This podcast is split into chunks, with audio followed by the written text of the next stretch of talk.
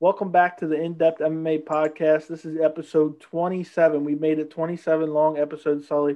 What do you want to talk about first? Man, I actually saw something pretty interesting I said. Um, I actually, well, first I found it kind of funny, but then I thought about it because, you know, it's not funny at all when you think about fighters' mental health. But Korean Zombie said that he hit rock bottom and gained forty pounds after his loss to Brian Ortega, which was, to me, just mind-blowing. Um, Whoa. Yeah, um, I've heard of this happening. You know, there's people like uh, Ricky Hatton, former boxer. Um, they used to call him Ricky Fatton because after every single one of his fights, he would blow up in weight, et cetera, et cetera. But also, within this little interview you had, he had this built-in excuse where he said that he only slept um, for, I think, for one and a half hours uh, for for two days prior to the bout against Ortega. Um, I think it's like the mental side of the fight game is not something that's touched on or elaborated on enough by fighters or even by M M A media. And um, for Korean Zombie, he's probably looking at everything that Ortega has gained after that win, and he probably looks at it as like, that's stuff that he could have got himself, that he was supposed to get himself. So I, I'm I'm not surprised that it weighed on him like that, but forty pounds is a lot, man. That really is a lot. And I'm glad that he took the loss hard because both of us predicted him to win. And I was surprised that he didn't win. I was surprised Ortega looked so well. The striking was fan, um, fantastic from him. But I'm glad to know he lost most of the weight. But it's just so crazy that that can happen to somebody, you know, in such a short period of time too also. I know. That is crazy, man. Yep. I mean, these some of these guys take the losses harder than others. I mean, look at Ronda Rousey. She never talked to the M M A media again. Look at Dan Hooker taking off his gloves at U F C two fifty-seven.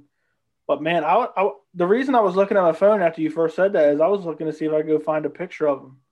Um, we don't we don't know if it was, you know, after a loss, but do you remember when Johnny Hendricks was, like, blowing up to, like, two thirty, gaining yeah. sixty pounds in between fights? Yep. That was insanity. But And that wasn't a loss. He just couldn't keep that uh, them burgers out that mouth.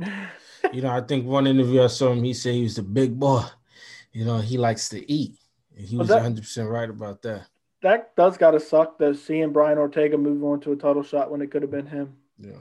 And I bring it up because it seems like such a small thing, but, you know, after the sport moves on so fast, and usually sometimes when these guys lose and you don't hear about them for a while, no one ever thinks of uh, what they're going on through or what's going on in their personal life. And that had to be a devastating uh, loss by him. You know, when you think about all the time that he lost doing uh, the volunteer service for his country um, and stuff like that, maybe you just felt like he was on the cusp of a title shot.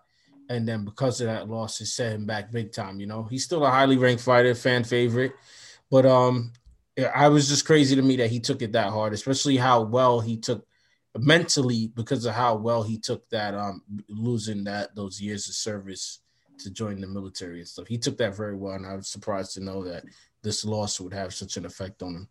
Let me ask you this. Who would you want to see him return against? I have no idea. You know, I, I leave the matchmaking to you, um, so I do not know. I'm looking at this, and I don't know who I'd want to see him fight right now. Oh, wow. Um, First it's, it's, yeah, it's it's would be hard, you know, because I want to see Yair versus Beat. Brian Ortega's fighting Volkanovski. Max Holloway's in line for a title shot. And then next up is Chan Sung Jung and then Calvin Kattar. Calvin Kattar just had a fight. He's going to be off for a while. Uh, maybe a Jeremy Stevens fight. I don't know. So I don't know who would he would match up with next. But um, no matter what, man, I'm always interested in seeing Korean Zombie fight. That's Me too. A fight that I always am looking forward to seeing. Mm-hmm. So. so this is a twofold one because I have a couple things I actually wanted to talk about here. One, um, the you know, Bloody Elbow alluded to the fact that potentially Rory McDonald wanted to come back to the U F C, potentially in the future. That's not really what I wanted to talk about. I actually found a comment in the comment section that, um, you know, I'll send you the link. Maybe we'll be able to edit it into the video that I thought was actually very um, astute, very it was compelling, to say the least, right? So it says this, and I'm just going to read it. Tim Q W E, I don't know how to pronounce that, but I want to give you your credit here because this is a great comment. It said, Rory is a reminder that you really shouldn't get into this sport too young. He peaked too early and was in was in what should have been his uh, best physical years was a shell of his former self. I really wish the U F C would install a minimum age of somewhere like twenty-four. That I disagree with, but we'll get to that in a second. For comparison, Rory, age of M M A de- debut, age of U F C debut, and age of first U F C title fight, sixteen, twenty, twenty-four. All current champions, M M A age debut, uh, age of U F C debut, and age of first championship title fight. Deverson Figueroa, twenty-four, twenty-nine, thirty-two. Yan, nineteen, twenty-five, twenty-seven. Volkanovski, twenty-one, twenty-eight, thirty-one. Khabib, twenty, twenty-three, thirty. Usman, twenty-five, twenty-eight, thirty-one. Israel Adesanya, twenty-two, twenty-eight, thirty. Błachowicz, twenty-four, thirty-one, thirty-seven. And Miocic, twenty-seven, twenty-nine, thirty-three. He says there are exceptions, of course, notably Holloway, eighteen, twenty, twenty-five, Jones, twenty, twenty-one, twenty-three, Cody Garbrandt, twenty, twenty-two, twenty-three, twenty-five. But genuinely, a fighter won't become champion uh, before age twenty-seven. Um, let me just finish because it's almost done. Most champions win the title three to four years after major organization debut. Assuming a fighter's prime is from twenty-seven to thirty-three, you really shouldn't fight in the U F C before twenty-three. I'd argue you should debut later than that, since you'll need at least a prime year, if not multiple, to fight top contenders. I thought this com- um, this comment was really compelling. Tons to unpack here. Um, first thing I want to comment, you know, the Cody Garbrandt one for him and his uh, the exception, you know, we've actually kind of seen where he's trended right now. You know, it, people are still high on Garbrandt, but there's that question mark of the damage that he's taken, and we have to wonder where his career is going to go. I'm still high on him, but there is that question mark. Um, John Jones and Max Holloway, those are the exceptions, not the rules. Both high-level fighters, fantastic, so it didn't matter what age they started at.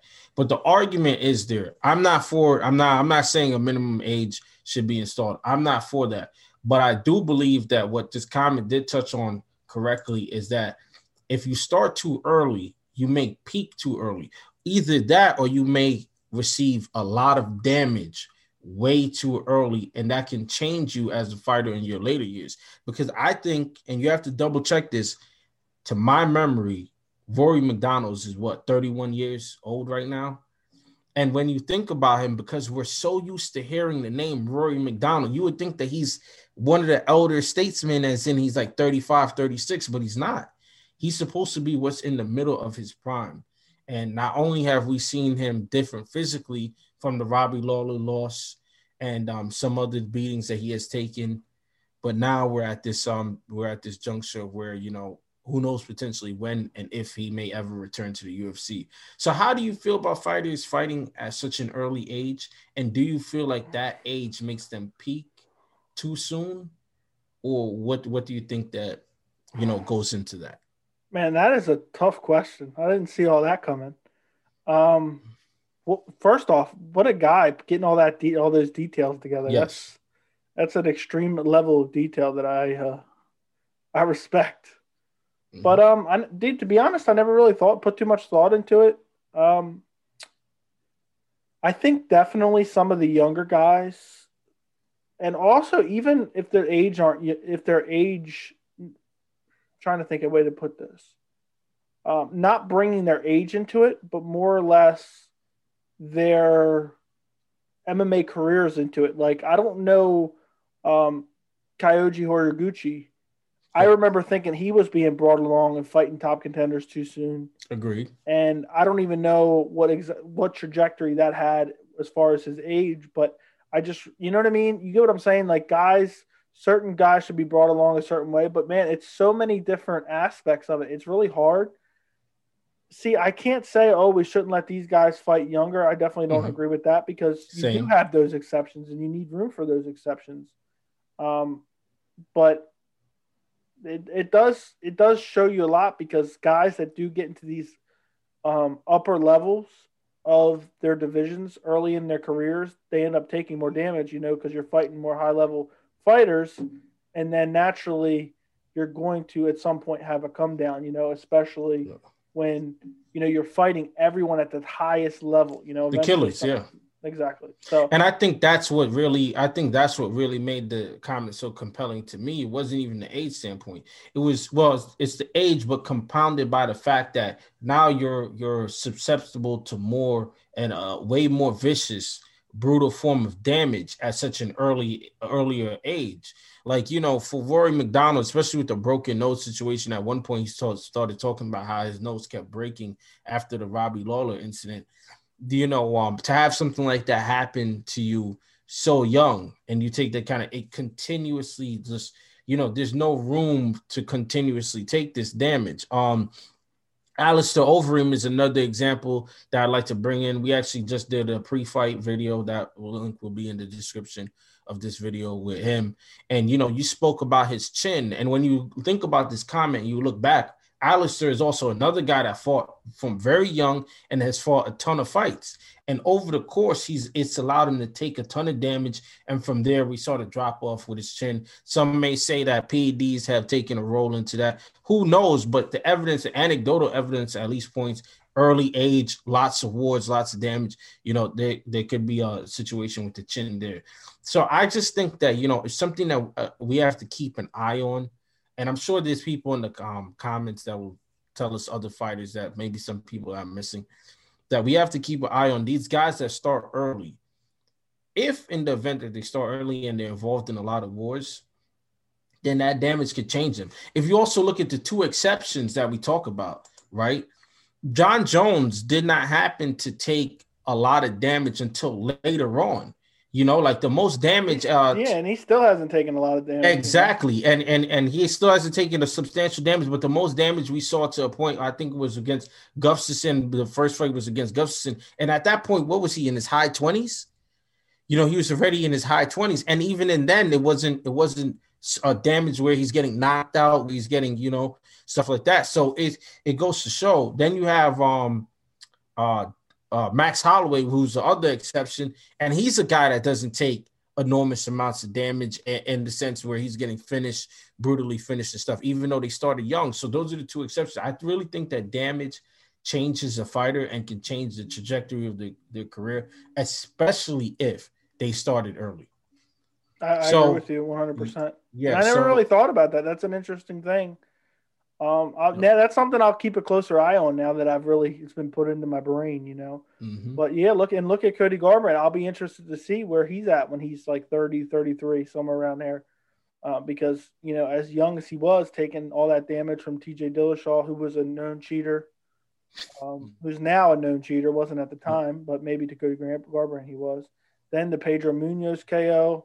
Um, he came back and looked great against Rafael Sunsao, but I'll be interested to see where he goes from here. So, and to tie this back into Rory McDonald, doesn't he feel like a super old thirty-one-year-old? Yes, man. He would, but yeah, I think it was that Robbie Lawler fight that really took a lot out of him, because I'm trying to think in the U F C, not in Bellator, fights that he took any substantial amount of damage. Um, and I can't think of any other than the Robbie Lawler fight. So that one, it's crazy how one fight, which is just an absolute crazy fight, can really take a toll on you. And I actually was recently watching a live chat on Rory McDonald's channel, and uh, now he signed with the P F L. We're going to see what's going to go on with the P F L, but I know he did say in there that he was open, you know, he doesn't know what the future holds. And who knows? We've seen career resurgence from guys like Andrei Arlovski. Um, name another one. Please think of another one, because now I can't think of one off the top oh, of my head. Um... Man, I, I was reading something else for the next comment, so I totally yeah. You so we've seen career spot. resurgence from Andrei Arlovski. Um, I'm trying to think who else has been pretty much. I mean, I, Alistair Overeem, even in Alistair Overeem, yeah, yeah, definitely. You know, so there's guys, you could even say to a certain extent Robbie Lawler. Exactly. Yeah. Yep. Yeah. Maybe not at this point, but before yeah. you know he had made mm-hmm. that run to the title yeah, exactly. after he was written off. So there is guys that have been able to do it, and maybe Rory McDonald's one of those guys, because I know when he left the U F C, I was devastated. Me too. And Rory at his peak would have been a very tough puzzle for Kamaru Usman to solve. So I would like to see, you know, if Rory can kind of regain that, you know, that almost aurora that he had mm-hmm. of invincibility, man. Because I remember he looked great. I remember what he did to Woodley. Um, you know, obviously totally neutralized him. him. He was winning the Lawler Lawler fight up until he was mm-hmm. getting hurt. Um, he would have won that if it would have went to decision. He got stopped in the fifth round. Amazing fight, man. I love that fight. And for the most part, he did everything the right way. I mean, was training with G S P, was training under Faraz Zahabi, you know, them guys up in Canada. It was, it was, he did everything the right way. It was, it was, it was fantastic. Um, man, I just want to see what happens with him, and I do hope that we get a chance to see him one of these days. You know, I actually have the quote here that I was reading while you was um, talking, and it was something that, okay, right here. Justin Gaethje, man. Justin, Justin Gaethje. He yeah. made some comments here, and I wanted to see what you thought about that. All right. Um, this is what he said, and he's talking in reference about Tony Ferguson. He said, I don't think he's done by any means. I don't think he's an elite, uh, pardon me, an elite lightweight. I don't think he ever was. I just think his skills were really effective in the way people were fighting him. Do you have any thoughts on that? I I understand what he's saying because it makes sense to me. Exactly. I know understand like well, as soon as as soon as, as soon as you read that quote, I remember hearing that in the interview, and it made sense to me because what he was saying essentially, if, what I took from it was he was saying basically, oh, Tony Ferguson isn't great at any one thing. Basically, um, he was just good at everything, and he had kind of a funky style, and he was able to beat guys with that funky style. But what I have to say to him is, if you're, it doesn't matter if you you have the sloppiest skills in the world. If you're able to beat everyone, then you're an elite fighter. And I think Tony Ferguson was and is still an elite fighter. His cardio is crazy. Um, he has very unorthodox and great striking, but it's M M A. You know what I mean? Not everyone's going to be some type of Floyd Mayweather in there. I mean, nobody really is, but um, Tony's got great jiu-jitsu. I mean, obviously he has the hole in his game as far as takedown defense. Uh, but I think Justin Gaethje, I don't know, you know, it's hard to really pick a pick what, try to understand what he said exactly. But even though I do understand what he was trying to say, I think it's just an overall bad look to even say it because he just, he's the guy you beat for an interim belt. So I guess that meant nothing then. Because you didn't, oh, you beat a you beat a trash guy. I'm um, glad you commented on that. So I think overall, I kind of get what he's saying, but at the same time, you're just making yourself look bad. Yeah, well, I don't get what he's saying at all. Um, and for me, I've always had a problem with Adesanya has done it recently to Paulo Costa. Gaethje's doing it here. Is is I find it very weird when you beat somebody and they're they're your biggest career win, and then you take that time to diminish the opponent that you just beat. And when that opponent was the one to propel you to greater heights. Um, I think it's just a weird thing to do. Absolutely weird thing to do. It's also funny that he commented on people fighting, um, fighting uh, into basically playing into Tony Ferguson's fighting style, fighting Tony Ferguson stupid. I mean, would he say Donald Cerrone fought him in a smart manner? Or are we saying that it was Justin Gaethje that just happened to impose his skills upon Cerrone and force Cerrone to fight the way he did? It's the same thing with Tony Ferguson. Are we saying it's just that someone decided to just fight Tony Ferguson and Manny did, or did Tony Ferguson turn around and impose his will on them, and that's why the fight looked the way they they fought? And for me, I think it's because Tony Ferguson, amongst other fighters, they imposed their will on somebody else, and that's why we get the fights that we get. It's because you're in fighting, essentially you're forcing your will upon somebody else. You know, you're taking the fight in the direction that you want that fight to be in. So that's why you're seeing the fight happen in the way that it's happening. But it's very strange because Justin Gaethje has come out, has come out and he's been doing a lot of talking now. You know, he's been talking about everything. He's been saying um, he may not fight again in the U F C if um, if Dana White does a title fight for, um, uh, what was it, Dustin and uh, Conor, the trilogy fight, amongst other things. I agree with him with that. What's weird is that we don't, we're not seeing him linked to any fight, and I haven't seen him say who he wants to fight, who he's interested in fighting and that type of stuff uh, later on. I don't see him linked to any kind of fight. I think instead of diminishing his opponents, he should be trying to get his next fight scheduled, because me, I think he has claims to even go and be like, look, man, I lost to Khabib. I should be getting that uh, Charles Oliveira fight. I should be the next man up, and he should go with that instead of worrying about Tony Ferguson, which at this moment, he should be past and be saying, I got to worry about my next um, career lineup. So I just think it's a weird take. And it's very strange to me when fighters go and diminish the guy that they beat that propelled them to the greatest lengths, because that Tony Ferguson win was massive for Gaethje. And the funny thing is, the same guy he's diminishing is the guy that majority of people then started to say, Justin Gaethje is extremely legit after the exactly. Tony Ferguson. So if Tony Ferguson is so scrubbing, he never was elite to begin with.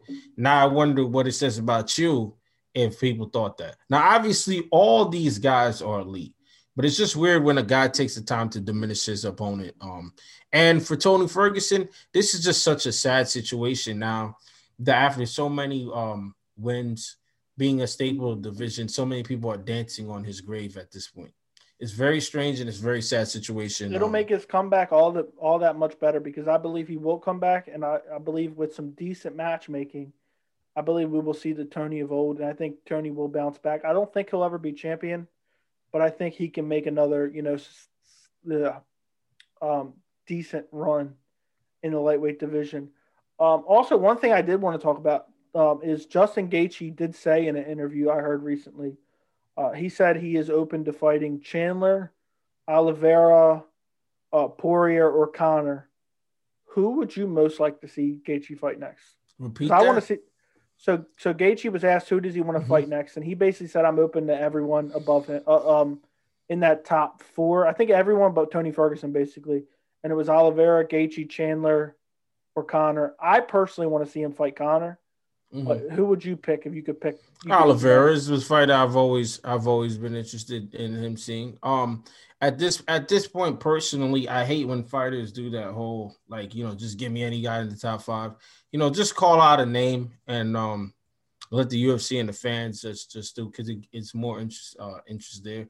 And for Conor with the Conor McGregor situation, Conor McGregor already said that he he didn't want the Gaethje fight at one point. So for me, it's like, why in the world would I want to see it now? He didn't want to fight him then. I have no interest in That's seeing it now. That's the fight I want bad. Yeah. Man. Um. So I, since he didn't want the fight then, I don't want to see it now. Um. I'm fine with Gaethje. Uh, any permutation of Gaethje versus Oliveira, Gaethje versus uh Mike Chandler. I have no issue of seeing um any kind of fight like that, and I would be happy to see that. Um. He did also say in the interview, um. When they when they asked him about a potential Conor fight, I just thought this was a little bit funny. Um, you know, it was basically asking him, would he be interested if Conor wanted that fight against the blah, blah. And he said, Conor ain't going to fight me. Did you see what Poirier did to his legs? Could you imagine what I would do to his legs? And uh, I just wanted to get your thoughts. Who would you favor in that fight? We would favor Gaethje, right? Yes. And I've always favored Gaethje from the beginning. It wasn't even um, just because of the recent. There's gonna be some hater that's gonna be like, ah, the recent events. Um, but between the both of us, I've a, I'm a McGregor believer. I've been a McGregor hype man from the beginning.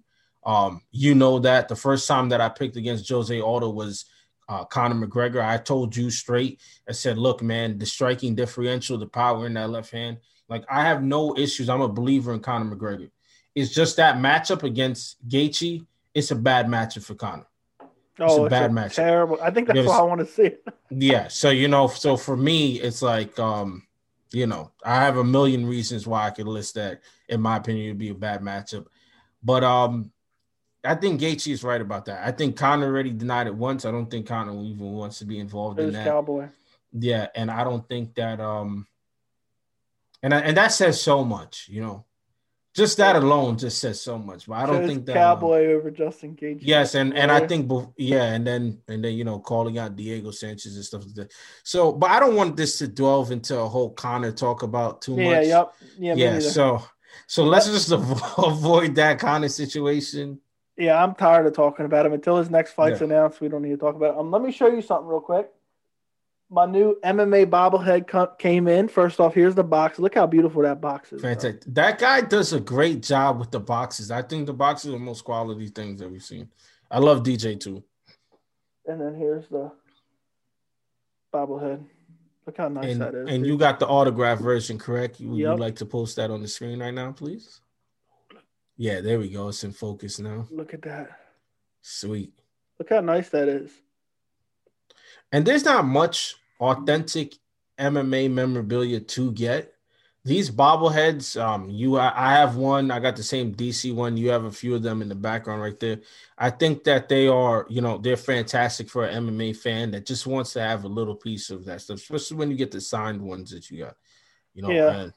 I, I love, I love getting them, man, and they're they're so well put together. Mm-hmm. And I love how he. He models them after a specific like photograph or something, yep. you know. Um, if anybody wants to buy those, not that I'm trying to advertise for them, I just like the, you know, like the M M A memorabilia. It, I will put the link in the description. Uh, M M A bobblehead, uh, but man, I, I I can't wait to see who he comes out with next. I'm always interested to see who he unveils. Man, the quality. I know I already showed it, but just like look at the quality of that box yep. art, man. Look at I that. want. I'm gonna get this one, but I'm also ecstatic for the Bruce Buffer one. I know we got to see when yeah. those ones come out, and yeah. it's nice because you can buy them autographed or unautographed. Which one are you gonna buy for the Bruce Buffer? Autographed. Autographed. I'm gonna have come to. On, I'm gonna have man. to message that guy and ask him because I know he said he said early next year he'd have them. Yep. So, so and he does respond uh, through Instagram because I messaged him before and he responded to me. So if he responded to me, he gonna respond to anybody. Yeah, I, I can't wait, dude. I really want a Robbie Lawler one. That's what I want. Robbie Lawler rip. Left. I think that I think that time has passed. Uh, I don't. I I think that time has has passed. Um, but man, he does a great job. Everyone yeah. I have, I have four of them now. I got the Nick Diaz, Jorge Masvidal, D C, and now Demetrius Johnson. How can you not get to Demetrius Johnson? You know, one of the greatest flyweights of all time. Um. But, man, it just – this might be one of my favorite ones, dude. The model's awesome. The box art is so good. I mean, the D C box art is pretty cool, too. I know we looked over this before, but, man, I think this is the best box art that he made so far. Look at that. Man, that yeah. is sweet. Um, another thing I wanted to ask you about, Sully. Yep. I was going to text you this earlier, but I decided to save it for the podcast. Mm-hmm. So I have a prospective card, fight card for you, and I wanted to ask you – how much would you pay for this fight card? Um, and I'm going to read you off from the from the early prelims to the main event, okay? Oh, geez. All right. So here we go. T J Dillashaw versus Jose Aldo is the first fight on the prelims. Wow. Followed by Gaethje versus Chandler. Followed by Yair Rodriguez versus Zabit Magomed Sharipov. Followed by Colby Covington versus Jorge Masvidal.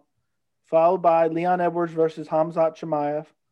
Followed by the headliner of the prelims, Weili Zhang versus Rose Namajunas. Then to open up the pay-per-view main card, Amanda Nunes versus Shevchenko three. Then Volkanovski versus Holloway three. Then McGregor versus Diaz three. Then Poirier versus Oliveira. And this one you're not going to like, but it still would be good. John Jones versus Israel Adesanya. How much would you be willing to pay for that pay-per-view? That just killed. That just killed. That just killed. That just killed the card. All right, su- sub it in with John Jones versus Francis Ngannou. Okay, cool, cool, cool, cool. All right. Um, how nasty was that card? But how much would you man. realistically be like? Okay, this is a reasonable price. Uh, realistically, this is a reasonable price. You see now because now I gotta approach this as a consumer. Because you add that. Realistically, how much I would pay?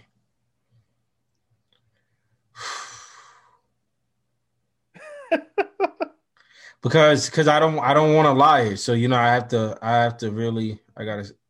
Uh, right now I'm already over five hundred. Let me just let me just get that out there.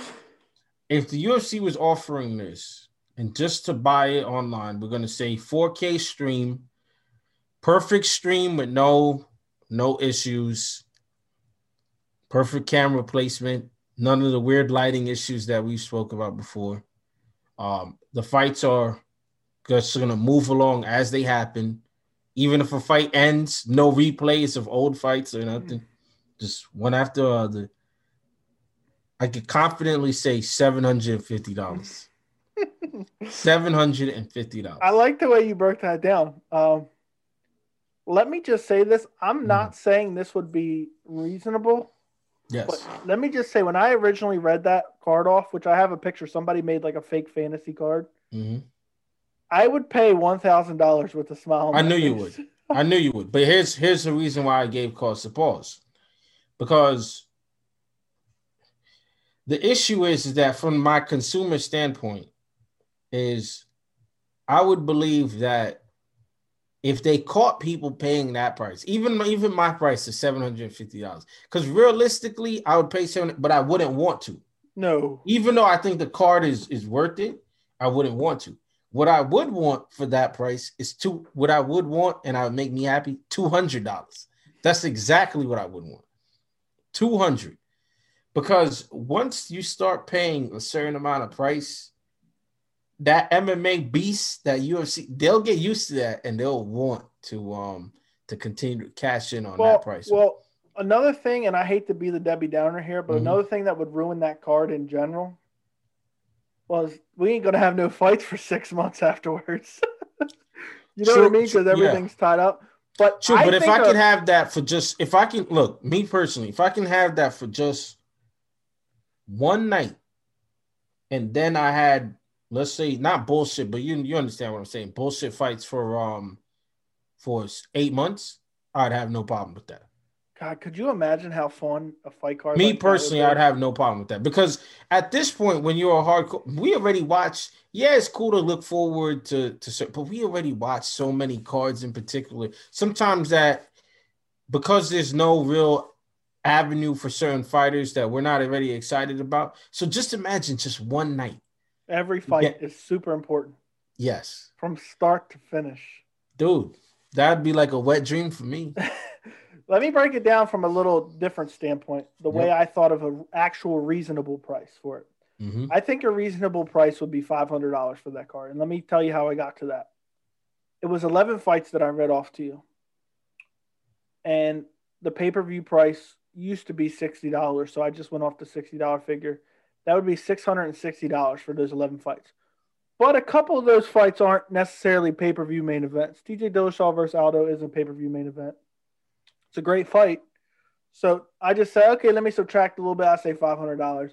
But, man, would that fight card be amazing. I, I, we have never seen it. We've never even seen anything like that. Even when we get three title fights, the, the bottom two are usually like a little, hmm. you know, Amanda Nunes versus some bum or something, or Cyborg versus, you know, some bum, you know. So we don't ever get, we don't ever get like three real true holy shit type title fights on one card. You know what I mean? It never happens. Um, I can't wait for the U F C two sixty though, as far as, yeah. wait, is it two sixty?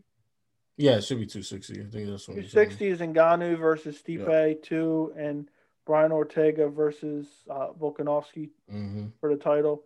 Um, but actually, I was thinking about two fifty-nine, Adesanya versus Yan, Peter Yan versus Aljamain Sterling, Sterling and yeah. Megan Anderson versus um, Amanda Nunes. Because I'm at really like you getting like me, man. That memory is starting to get a little. Yeah, it's just hard to remember which one goes. You used which to be car. Lightning quick. Yeah, I know, but. But I think, but dude, there's so many great fights coming up. It's so yeah, hard yeah. to remember. I I know we were just talking about the pre-fight for this weekend's card, and then we started talking a little bit about U F C two fifty-eight Burns versus Usman. This is not a fight card that's going to sell a lot of pay-per-views. It's not a lot of fight card that's going to get. Which a lot is of it's so sad, isn't it? What isn't that such a shame? Because I'm this is one of the fights I'm really looking forward to. You know, as far as twenty twenty-one, I love Burns as a challenger. Um, you know, we've seen Usman defend his belt now. Um, a few times, and uh, man, I can't wait for that fight. I'm super excited. For me, for me, I'm more excited. And I'll probably get crucified for this. Someone probably think I'm crazy. I am more excited for Usman versus Burns than I was for Conor versus Poirier. No, I think that's accurate. I don't okay. think you should get crucified for that. I think that's accurate. I know you're a hater. You're a hater of this man. So I thought you were gonna say, and I'm sure you're gonna say it now. But I thought you were gonna say that you're more excited for um, Usman versus Burns than Adesanya versus uh, Błachowicz. Nah, I'm excited okay, for because I, I know you're Adesanya hated. Oh, I'm know, excited for that part, man. Yeah, all right, but good, good. As long as long as we're on the same page there, And I, I think there's even an argument to make, because I've, I don't know, maybe you'll see it differently, and you have seen it differently.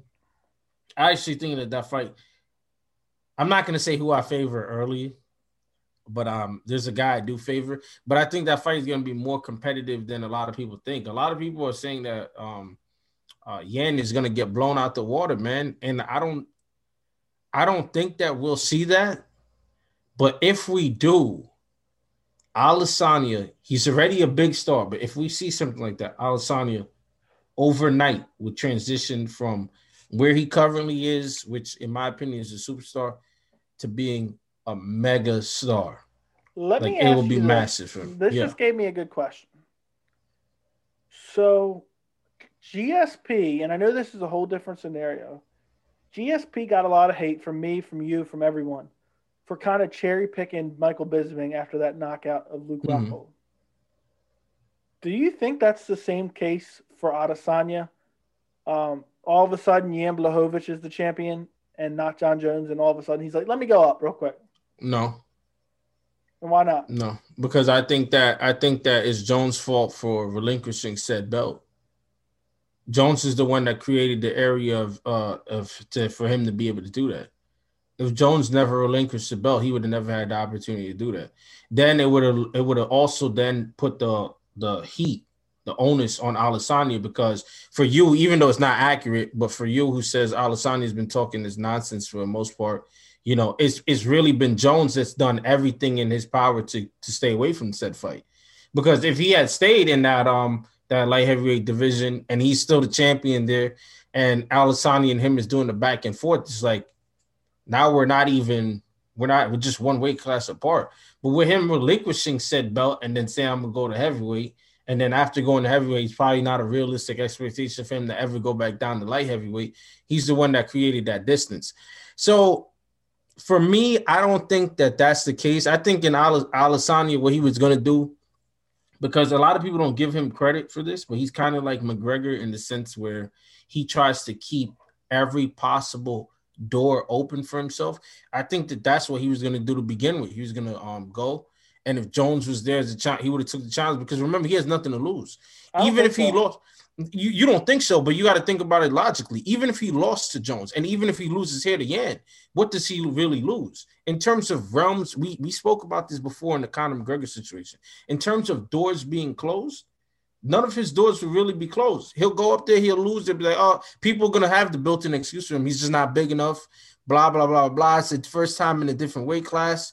Um, there's going to be built-in excuses. So he's not going to lose much, and he's still going to be middleweight champion. So I think he was going to do it anyway to begin with. But for John Jones now, now John Jones, he closed doors for himself, because now no chance of him being active, waiting to see who wins between uh, Stipe and Francis Ngannou, then entirely removed himself from that fight, which would have been a fantastic payday. While Adesanya, on the other hand, um, has a million different avenues where he could go, return to that middleweight division, try to work within that light heavyweight division if he captures that belt, and he has a bunch of guys to, diff- to fight. And John Jones only has one fight that he could really make and um, any good money off of, and that's whoever's holding that heavyweight title. So it's, yeah, it's I, I don't, very strange. I don't necessarily agree with you, because I think John Jones has a lot of doors open for him, because if he in, loses in terms heavyweight, of money, in he terms can jump right back fight, down to light heavyweight. How, how do we know that? We do, we don't we have no we have no proof of that. How do we know that he puts on and and especially in the manner that he puts on that weight, that he's going to be able to lose it? We have no we have no. It's neither here nor there. We we don't know if it's possible. Well, could we they say the same thing about Adesanya? He. For all we know, Adesanya is walking around, because if you look at the weight and where he's really at, for all we know, he's going to walk into that cage without cutting his, his walk around weight. So, so we, so we can't say this. He could be walking around at two thirty-five or two forty though, and cutting and getting in shape. And I don't think that to be true, because we've already seen Jones do the bodybuilding stuff with O S P, and then how look how he looked, and that was at his native two oh five. I don't. Think so I think that there's a lot back. of questions. I don't think Questions. he's ever coming back to two oh five, but I think he could if he needs to. Um, and also, I don't think Adesanya ever won that fight, because uh, belt, belt or no fight, belt or no belt, John Jones was down for that fight. He said, I want that fight. And Adesanya always found a reason. Oh, I can't do this, can't do that. And then he, I, I don't know, man. Mixed, really, mixed. I think mixed, he's playing a little bit of head games, a little bit. He I, I think that. that I think that mixed Mollyopoly, however you pronounce that YouTube channel's name, he actually had a very compelling and fantastic video on it that he did recently that I'll put in the description. It goes into way more detail than either me or you can have. And he had a very compelling argument of why it was Jones is the one who has gone on to avoid that fight. And I recommend anyone that's watching this to, to watch it because he goes, he goes into their all Twitter exchanges, things that were said in interviews, et cetera, et cetera. Also, if, if you're just on the outside and you're looking in, Jones is the one that created the separation. He's the one that's now gone up, and he's now the one that's in no man's land. Just just looking at it from a financial standpoint, let's not even talk about championship merit or or anything else. Just from a financial standpoint, he closed all his doors. He's only hoping for that one singular fight, which is going to be a massive fight for him, against Miocic or against Ngannou. After that, he's back to what he was doing at two oh five. Now, for us hardcore M M A fans, it'll be fantastic. But for mainstream casual fans, who really cares about seeing him against Derek Lewis? Who cares about seeing him against Alistair Overeem? For casual, I am talking about casuals. That's not going to garner any interest. He'll be doing the same thing at heavyweight that he's been doing at two oh five. So I think he put himself in a very bad position because no one would have anything negative to say about Jones if he had never relinquished that belt and he stayed within that division. If we never saw Jones at heavyweight, we would just be like, oh, what could have been? But now he's put himself in a tough position. If he loses, it's going to be hard on him. And because then people, the narrative will be, oh, you were fighting guys smaller than you the whole time. Now that you're fighting guys of a similar size, even though we don't believe that. Me and you don't believe that. And I, I shouldn't have to go say, but that's what the narrative will be. If we're I being think, honest with ourselves, the narrative will be that. From I a ton of people. Loses, I think if he loses, he goes back down to light heavyweight. I don't think I don't see him I, around. I also I also believe that, but then but then now I that also, makes it worse. That makes it much worse. Because then the people that was was gonna hold that sentiment, they're gonna turn around and then say, oh, look, he lost once and then he ran out of division, which is sad because if he does lose, he may lose against one of the greatest knockout artists that we've ever seen in the sport in Francis Ngannou or the best U F C heavyweight of all time in Stipe Miocic. So if he did do that, you understand, it's like you lost against the top of the top. I, I think I think I think that Jones is getting less respect for what he's doing mm-hmm. than what Adesanya is doing. I mean, if you look at the two guys, Jones has had sustained dominance at light heavyweight for years. Yep. Then he's moving up to face two of the most, two of the scariest heavyweight heavyweights in the U F C there's ever been in Ngannou mm-hmm. or Stipe. Meanwhile, and I don't want to take anything away from Jan Blachowicz. I think he's on a great run. I think he's done great. I think he's looked great. I think he could beat Adesanya and send him back down to middleweight. Uh, but you look at Adesanya, okay, he's moving up to fight a champion who was just crowned, who didn't even beat the previous champion. You know what I'm saying? As far as you but know, that's not that's not Adesanya's fault, and that's not Yan's fault. Jones relinquished the belt, so I don't even want to put that one in there because when we add the context, that's not none of those guys. Fault. I know, but what I'm talking about is the doesn't the, matter the though. Fans it, it's still it's or, still it's still Jones's fault. He didn't. No one forced him to relinquish that belt. He had options, and in fact, he had fights there. He could have fought Reyes again. I know, but I felt like he opted to take the bigger challenge. Which is, which is at this point, at this point, it's it's it's hard to say because who's to know, who's to know? I'm not in Jones's head. Me personally, if you was to ask me, I think Jones beats Reyes again. I've always said Jones in re- rematches, so, he so does not. he does much better. But who's to say? You know, that's why these conversations are so. They're so good to have because it's all speculation. For all we know, he said, you know what? I don't want nothing to do with Reyes again. I'm getting out of here, and I'm going to go try to beat up on other people. And it's in the realm of possibility because we just don't know. To be honest, I my theory is I think it was negotiating but going on. Me me too. And I and I believe that he, like Henry Cejudo, amongst others, put himself in a bad position because – the way I would have looked at it is if I was Jones, I would have put the U F C, not Adesanya, but the U F C on the fire. I would say, this is where I would come out and say, either you give me the Israel Adesanya fight right now at this moment because there's nothing left for me to do, or I'm going to move up to um, heavyweight and I'm not coming back down. So now the, the ball is in your court. Either you want this fight or you don't want it. And the second that Adesanya says, I don't want it, I, I want it later on, and you start making the gibberish, all right, I'm out of here because it was it's on you. The, I feel like vac- that's what happened, though. But that's not what happened. He created the vacuum of saying that there was no challenges for him there at two oh five, of complaining about not getting the fight against Ngannou and Stipe or the negotiations for the money, and then saying, you know what, I'm gone. So he created a vacuum of not the Adesanya fight, but not being able to negotiate himself into place with that heavyweight fight. And then he turned around and said, all right, that's it. I don't even, when, when you need me, call me. When you got a big fight for me, call me. It Which is goes, funny because the big fight for was there for him. It just goes to show you how much Jones cares about that title. You know what I mean? He's yeah. How many times has it been stripped away, vacated, whatever? Which he else? shouldn't. To me, I mean, I mean, what points more to him being the greatest of all time than just that? You understand? Which he shouldn't. But it's it's the optics, because you remember I always told you perception is reality for many fans. It's never real, real reality of what people think, but it's, it's what people perceive. And there's so many people, not me, but there's so many people that's going to say, oh, um, John Jones didn't want the uh, Israel Adesanya test. He tried to go, because remember how heavyweights are looked at. With the exception of Stipe and Miocic and the exception of Francis Ngannou, the heavyweights are looked at as they're limited, they're old, they cannot fight progressively throughout. Like, if you survive the first couple rounds with them, they're beatable, you know, et cetera, et cetera. So they, some could argue that he's trying to go for an easier test, which I don't believe. Well, I'll tell not, you there's this. There's an argument that people if, can make. If I'm John Jones, and the narrative by haters, by some fans, yes, is that I ran from Adesanya, Yan, and, and mm-hmm. Reyes mm-hmm. to go fight Stipe or Ngannou, I'll take that narrative every day, because – yeah, I mean, Ngannou you, versus Stipe are the scariest challenges out there for him. You, you, you would take it if you go and you beat up, um, if you go and you beat up what's the name, it's Stipe or Ngannou.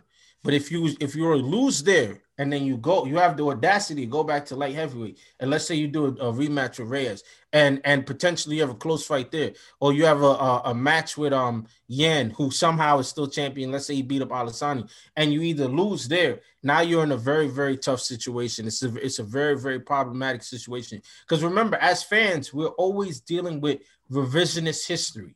It's never what we see at the moment. The second that someone loses, or something uh, happens to that person, now the narrative, they st- people start to create their own narratives as to what went on, and, and everything just goes haywire from so, there. So then tell me this, why is it okay mm-hmm. for Adesanya to move up, potentially lose, he's got every excuse in the world to move back down, mm-hmm. but it's not the same for Jones?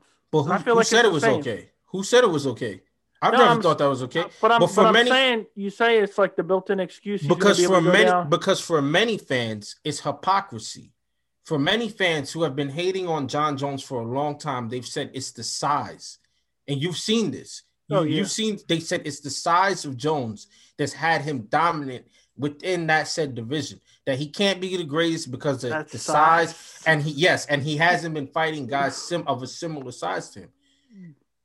Adesanya, on the other hand, is now people are already framing it as he's going up there to fight giants, guys that are bigger than him, you know, guys that hit harder than him. And and even though uh, even though you framed it perfectly, if you look at it, Adesanya has gone up an appointed time. You have a champion who's never defended the title. He just won the title. He's thirty-seven years old. Now, this is no insult to um. to Yan. I think Yan is a very competent fighter, and I think he's going to push the pace on Adesanya. But if you look at what's going on right now, you would say if you're Israel Adesanya and you wanted to move up, this would be the perfect time for you to move up and wait. And that's what but he did. Notice how the conversations are different. If you go on, you check any Reddit and you check anything else, you're going to see that a lot of guys are now claiming, oh, Jones is finally fighting guys of a similar size to, as him. And then you look what people are saying about Adesanya. Oh, he's gonna go tangle with the big boys. Imagine if he um if he beats if he beats those guys there and he clears out both divisions. Blah blah blah blah. I think it's ludicrous.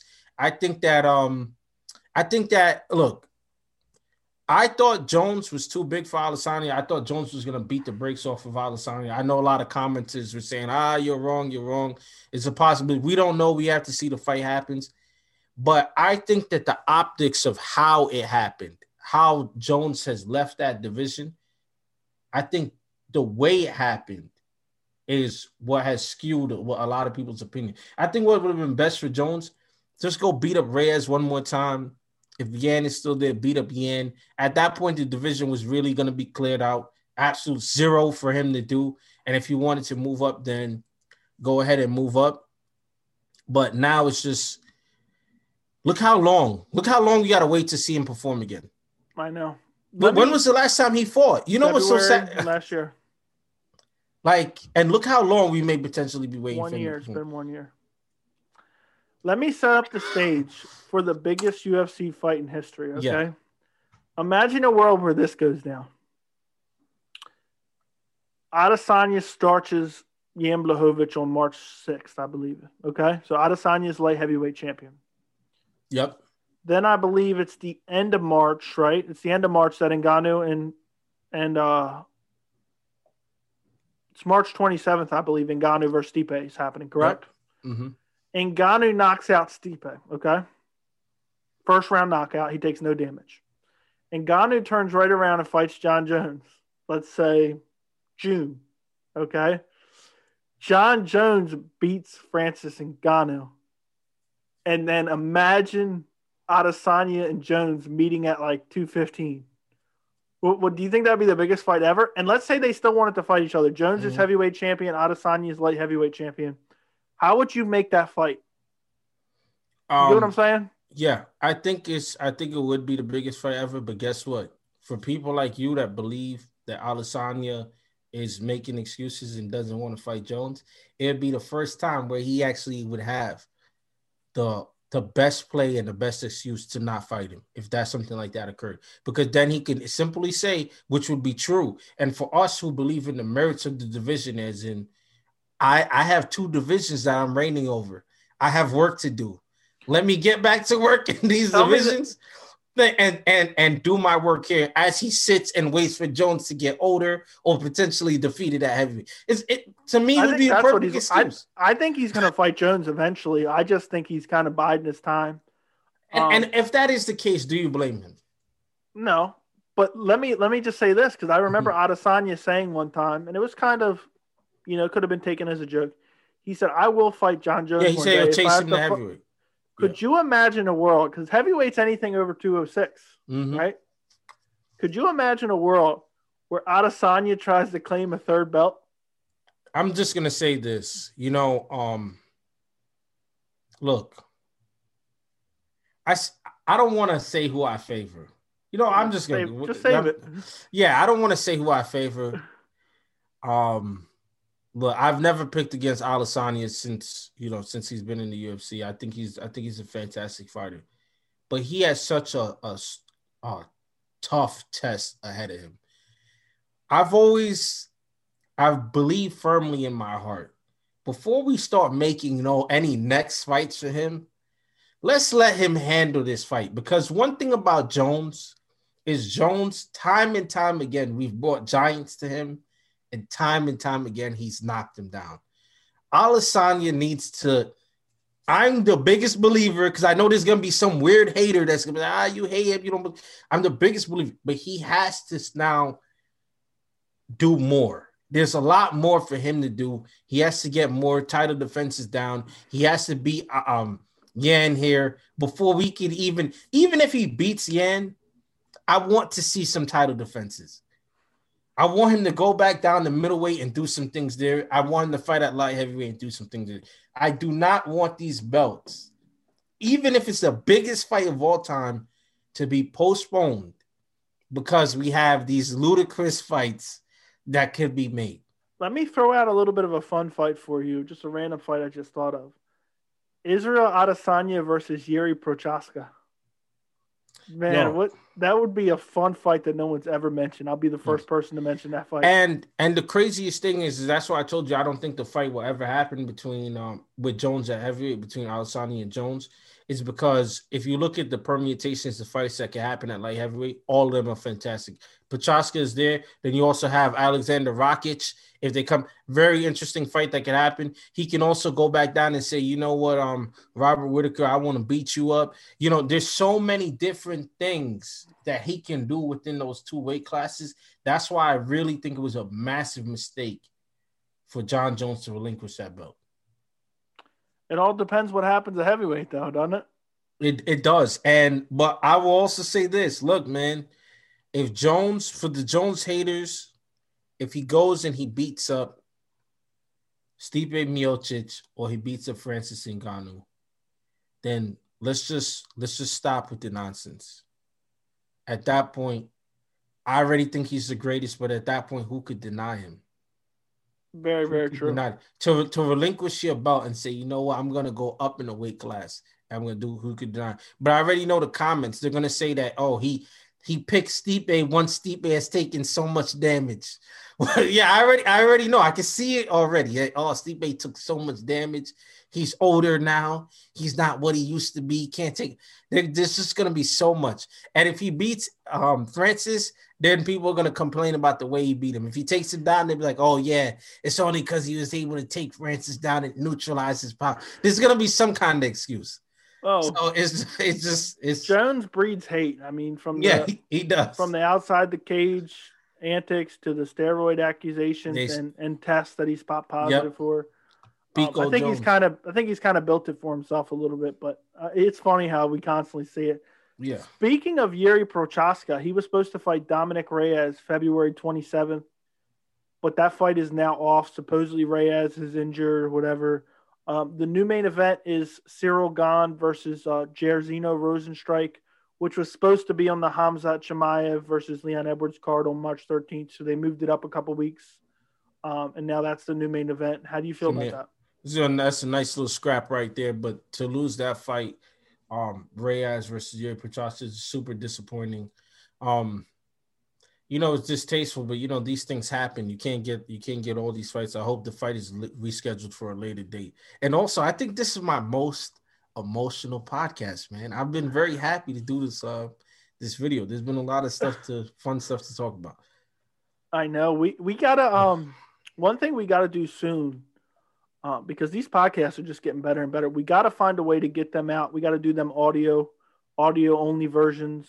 I'm yeah. sure there's some people that would like that. Uh, comment down below if you guys would want that. Uh, we're going to do it regardless pretty soon, but just let us know if it would make your uh, life yes. easier to be able to watch them on, you know, Apple Podcasts or Spotify. We just put this weekly one on there. Uh, but man, I, I love doing these podcasts because these are conversations we usually have in bits and pieces. And instead we're just sitting exactly. down, having the discussion. Um, it makes you think about different things that you don't normally think about, but man, I'm sad. I really wanted to see Jiří Procházka fight. He only has one fight in the U F C um, against Volkan Ozdemir, but he looked absolutely spectacular. I want to see him in there again. Dominick Reyes was going to be a great measuring stick for him. Um, and it just sucks because Ciryl Gane versus Uh, Jairzinho Rozenstruik was supposed to be the co-main event on the Khamzat Chimaev card, which just makes that card even much, even so much better. We're only a month away from that, dude. We got so many fights, great fights coming up. It's and insanity. And remember, this month is going to go by quick. It's a short month. Very, so, very true. Mm-hmm. So we're gonna, we're gonna, we have a lot of fights coming up, man. Um, funny thing is, I let the viewers know peek between the curtain. Coming into this video, I was actually really tired, man. And now I'm charged up. I feel charged good. Up? Yeah, I'm charged up. I feel good. Because it's it's such a... I, I really want to know what other people think. Who do you think ran from who? Do you think Jones made a mistake vacating that title? Do you really want to see Jones versus Adesanya? How do you feel about Adesanya and his light heavyweight potential ventures that he has there? And would you really mind if we never see that Adesanya versus John Jones or John Jones versus Adesanya? If you if you never see that, we never get that, but we get Adesanya fighting within two divisions. How would you feel about that? And do you believe Adesanya could beat Yan? Because I'm curious to see how many people favor Adesanya. I know. I would. I would. That's what I want to know. How many people really like? Yeah. If we had, if we asked a hundred people who's going to win that fight, who would you pick? One quick thing I want to discuss about that fight without going into too much detail. What I find particularly interesting about that fight is I feel like even if Adesanya can light Yan up, mm-hmm. I feel like Yan's going to be able to absorb a lot of that damage and still be able to fire back. You know what I mean? We've seen him do it time and time again. And I'm just so interested. Imagine Adesanya's lighting him up, but he's just eating the shot. Walking through it. Mm-hmm. You know what I mean? And I don't want to get into too much detail because it'll, it'll start, you know, me, you know, me and you will still seem like it's a yeah, pre-fight breakdown. So we'll save that for the future, but it's a compelling thing to think about. You know, um, it's, there's so many different things that could possibly happen. And we have to question what's going to go on, how it's going to go on. And we also have to question the real difference between the size disparity. I want to try to look up some stuff. Maybe some of you guys know. What does Adesanya really walk around? around? Like, what's his normal weight? I got to go check to see what he, if he's been training any differently for that fight. And for Yan, Yan has been very quiet, man. I wonder what he's been up to and how's things been going for him. And I I'm, hope... I'll... Go ahead. I hope we don't lose this fight to COVID or any nonsense like that. You know, I just I just want to get this fight. I want my questions answered. I want to see what happens. For me, the biggest story leading into U F C two fifty-nine, for me personally, mm-hmm. what does that titty look like?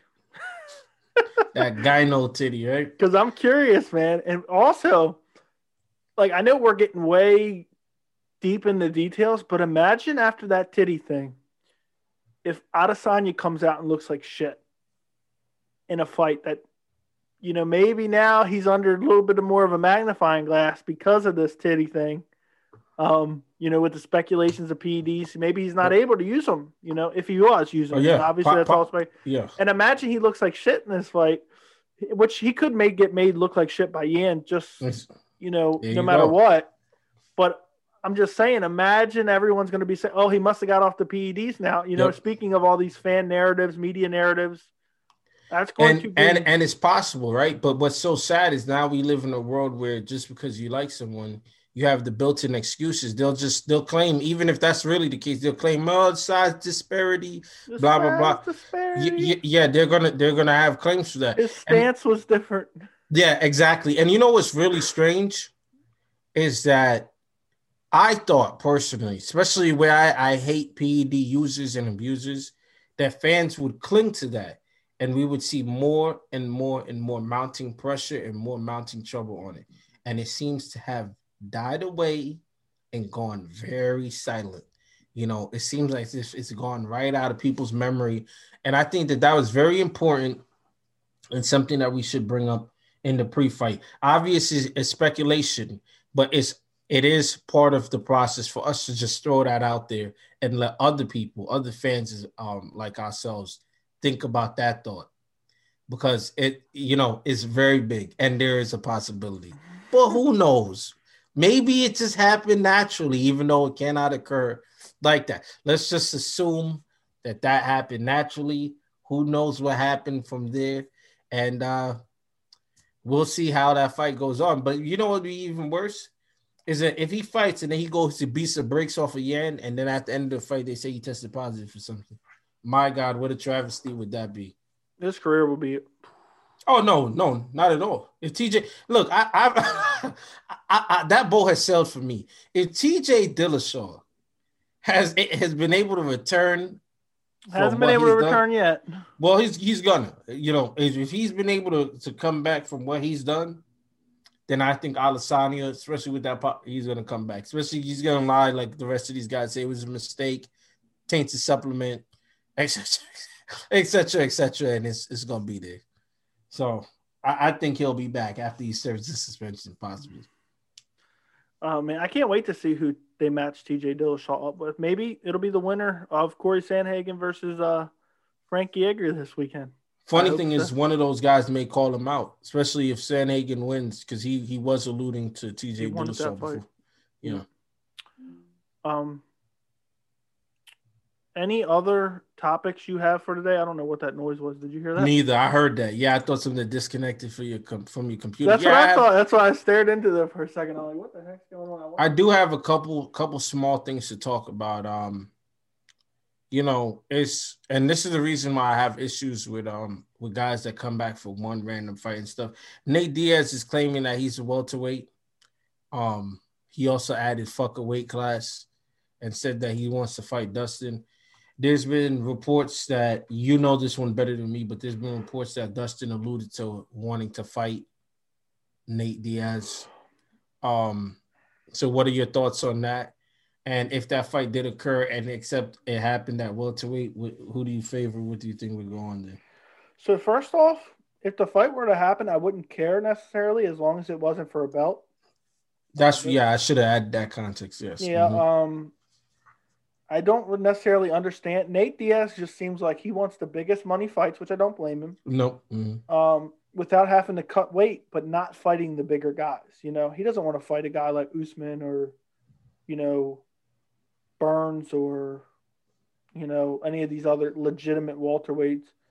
Um, didn't wasn't there a rumor Tyron Woodley Nate Diaz fight years ago for the belt? I think. Which was very weird at the time, but it was coming off that Anthony Pettis win at welterweight. And I think Woodley um, was the one pushing that he wanted to um, fight. But you know what's funny? Nate Diaz. Yeah. This is going to sound crazy because I'm very high on Dustin Poirier and always have been. Mm-hmm. I think Nate has a legitimate chance at beating Dustin Poirier. What about you? You think I'm crazy? Um, I think that I would have to give him more thought. I think especially at welterweight that there's a possibility. But also because I'm in this situation now with where fundamentally for me, I'm just a non-believer in guys that come back for these uh, one-off fights. For all we know, Nate Diaz is saying all these things to the world, and he's like, he's telling um, he's telling Nick, man, I just want one last paycheck. I'm about to sell them wolf tickets and rob these guys. I'm just showing up for a check. Wolf packing, yeah, packing it in after a first exchange, and that's it. Because it, it's a possibility with with guys that are just one offs. You don't, you never know what they're doing. You feel me? He, I he, wish we had an active Nate Diaz, man. He, me too. And what's funny is, as much as disrespect as Nate Diaz gets as a journeyman, whatever you want to call him, and as deep as the lightweight division is right now. Yep. There's never been a tailor-made lightweight division more for Nate Diaz than there was right now because before you had guys like R D A who was going to wrestle him, um, Khabib, and Nate Diaz's biggest weakness is wrestling. But now you have a bunch of guys that are going to stand with him. So yeah, but, any but guy how do you feel about the leg kicks? Gaethje chopping him down? Gaethje, Gaethje chopping would, him down? Gaethje would cripple him, you know? Yeah. Um, but... I, man, that's a fight that I would love. There was rumors a couple weeks ago that they offered Nate Diaz Justin Gaethje, and if, if Nate Diaz is smart, and his brother told him probably, turn that fight down, man. He's going to kick them legs off of your body. Yeah, he's going to brutalize him. Um, especially with the stance, you know, a southpaw stance. He's going to be kicking that inside leg. Just tear that leg up, man. Um, but to answer your question, I'm not too high on Dustin versus Nate. Um, I would enjoy it as long as it's not for a belt, but I just want to see Nate Diaz come back and be active, man. I hope they just – He's never going to come back and be active. No, it's not going to happen. Um, he's never going to. Who do you think that he – why do you think that he said he's he's a welterweight now? Like, let's remove his weight from it. But in terms of potential matchups, like what welterweight is there for in the matchup against unless they – if you're not talking about running it back with Masvidal, then w- who's there for him to – for him to fight? That's going to be a big money fight for him. I have no idea. Because that's the first thing when I read when he said that he's a welterweight now, it's like, who are you trying to match yourself up with? You mentioned you mentioned Dustin, but why would Dustin want to say, all right, I'll go fight you at welter? Like, you know, it's it's it's just a very strange situation. Yeah, I'm wondering where did he say that because – come get you some. I'll t- tell you right now, M M A fighting right there. I'm, I am looking at it. So, not that I'm saying what they're saying is necessarily wrong, but Nate Diaz says some wonky shit. He posted an I G photo that says N D A soldier, one hundred seventy pounds, come get you some of the real. And then he said, these are fighting words, though. Fuck a weight class. I think he's just saying he don't want to cut weight for his next fight. He wants to fight another lightweight because Nate Diaz has pretty much always been a lightweight. I know there's that narrative, you know, that he's so big and blah, his career has been mostly at one fifty-five. I think he just wants to fight other one fifty-fivers who aren't going to cut weight. I think that's the gist of what he wants. At welterweight. Yes. At one seventy instead of one fifty-five. But he I don't he doesn't want no smoke at one seventy. You don't want none of them actual one seventy. Of course not. Of course not. But it's just it's just strange. It's just strange that that's what you would want. And I and look, if Dustin went and took that fight, I don't blame him. Go get that money. Go get more advertisements for your charity, and rightfully so. But that better not be for a belt. And the fact t- that Ariel Helwani suggested that it could be for a belt, yeah, literally made me throw up in my mouth a little bit. Yeah, and now and now now that you're talking about one seventy, you know, I, I don't know if they're gonna create look a weird title for them to even, which they wouldn't. But just that B M F belt was a turn off to me. Look, so I, I don't ever want to hear about the B M F belt again. Yeah. Yeah, I don't even so, like hearing those letters together. And this is from a guys and two guys who went to that event and were yeah. excited, you know, at the about paid the good money for them tickets too. Yeah, know. but uh, I don't look. I, I just, I just find it weird these guys that want to do this one-off fight stuff, and and especially when it's like you're you're not even you're not even saying who you want to fight. You're just throwing it out there. Um. If Nate Diaz was coming back to lightweight, who would you want to see him against? What are some fights that would interest you? Uh, first off, no one, because he's not going to be active. But let's just say, let's just assume that he was going to be active. Um, don't now that Conor McGregor has lost, throw him in there again with McGregor. I think that would be a fun one for the fans, and we'll also be able to measure where men, both men are at exactly right now in their careers. Um. You wouldn't want to see this. I'd want to see it for the destruction. Also, if Nate is able to check them kicks, Gaethje, I think that would be entertaining for myself. Um, you know, those are the two names that jump at me. And also, you know, as much as we're down in Nate, he has surprised, showed up and surprised a lot of people. Yep. Mm-hmm. A lot of people thought Pettis was going to beat him. A lot of people thought mm-hmm. Michael Johnson was going to beat him years ago. Um, he came out and looked super impressive in both those fights. So, you know, he could come out and surprise us against a guy like – could you imagine if he came out and beat a guy like Justin Gaethje? If people are crying for him to get a title fight now, they'd be crying for the title fight then. They just want the biggest fight, biggest names in the biggest fights regardless of their winning or lo- losing streaks. Um, for me personally, if I'm making Nate Diaz next fight, um, I like the McGregor-Diaz fight, but let's pretend that one doesn't exist. That one's just too easy. You know what I mean? That one's too easy to make. Yep. Give me Nathan Diaz versus Tony Ferguson. That'd be a fun fight. Both it of them would, have it unlimited would gas tanks. It would be. It would be, but, you know, man. Because if Tony, I think at that point, if Tony lost, then that's the end. You got Gaethje dancing on his grave. You could say that about any of the Tony's next fights. Yeah, that, that that's true. But so it might but well so, be a big payday. Yeah, but is that a big enough payday for Nate? That's very true. Probably yeah, not. Yeah, yeah. You know, like was it is it a but big he, enough payday? But he took for him? The Anthony Pettis fight just because of the name, you know. And Tony but Pettis is a big look. Pettis, for, say whatever you want about Pettis, but Pettis is a massive name, much ma- more massive than um than Tony Ferguson. He ended up on that Wheaties box for a reason, man. he, he was on that Wheaties box for a reason. And the U F C was milking him until the bone was dry. yeah, so. You like so, that, don't you? Milking him until the bone's dry, huh? No, nah, I don't know anything about that. But the U F C was really on his udders. Them cow udders, he, they was milking that. They really was trying to milk his name. Every opportunity they got. So. It's it's it's a tough situation. I, I just think that Nate, I don't think we'll ever see an active Nate ever again. Ever. Man, I don't, that's, yeah. That sucks, man, because I agree with you. I think that's the truth.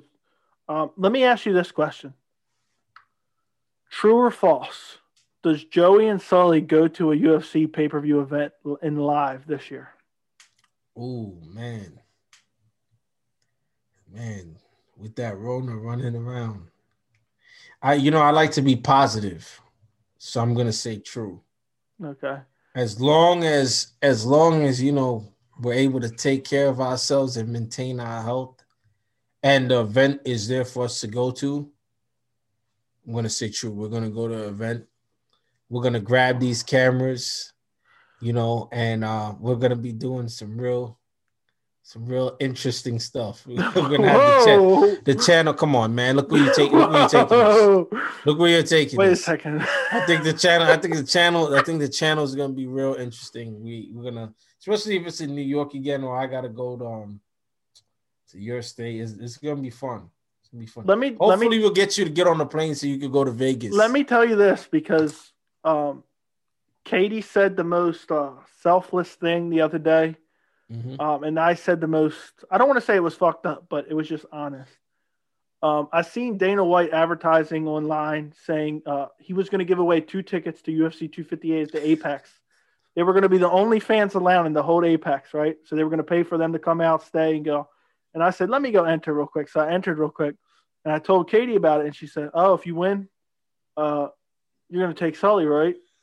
And I said, I don't think I can go somewhere without. I'd be I'd be too scared to go somewhere without her. So, but she was like, "No, you have to take him." So let's see if it comes to fruition. I'm Look, gonna have a hard decision to make. But Katie was like, "No, you got to take him." You gotta you gotta go with Katie. Y'all gonna enjoy that. I'll be rooting y'all on from a but, distance. But what are we supposed to do? We gotta take them cameras and do some fun stuff there. Now you see. Now look where you're taking this. Look where you're taking this conversation. You know what's you know what's bad about this? Somebody's gonna listen to this and be very insulted by, by whatever you're alluding at. I don't know what you're talking. I don't know what you're talking. Look, I don't know what you're talking about, but someone's gonna be insulted by whatever you, whatever you're saying here. Um, but who knows? Maybe I might win those tickets. Wouldn't that be an awesome experience? It would be, but to be honest, or not, I just go fuck it. You would be lost um, without Katie. You'd have to take. There'd be no way for you to navigate. You'll be lost. I don't know and if it, I could get on a plane. That's true. I'd probably throw a. I I'd probably cause a scene. I end up getting arrested by an air marshal. Oh, definitely. Yes. Meanwhile, definitely. You're like this.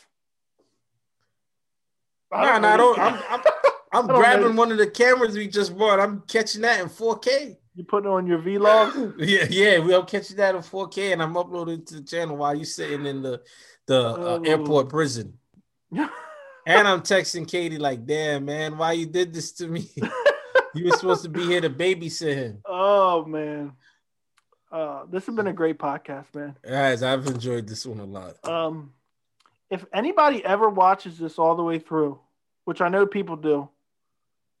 And I know you're not going to be able to do it on this podcast because now you're all the way at the end. Mm-hmm. But anybody comments timestamps for me, we would love you forever. forever. So n- maybe next week, surprise us and comment some timestamps. Um, we got two hundred twenty-three subscribers now. Thank every single one of you. Um, if you enjoy the podcast, make sure to like it. Um, any on. final thoughts, Sully? Yes.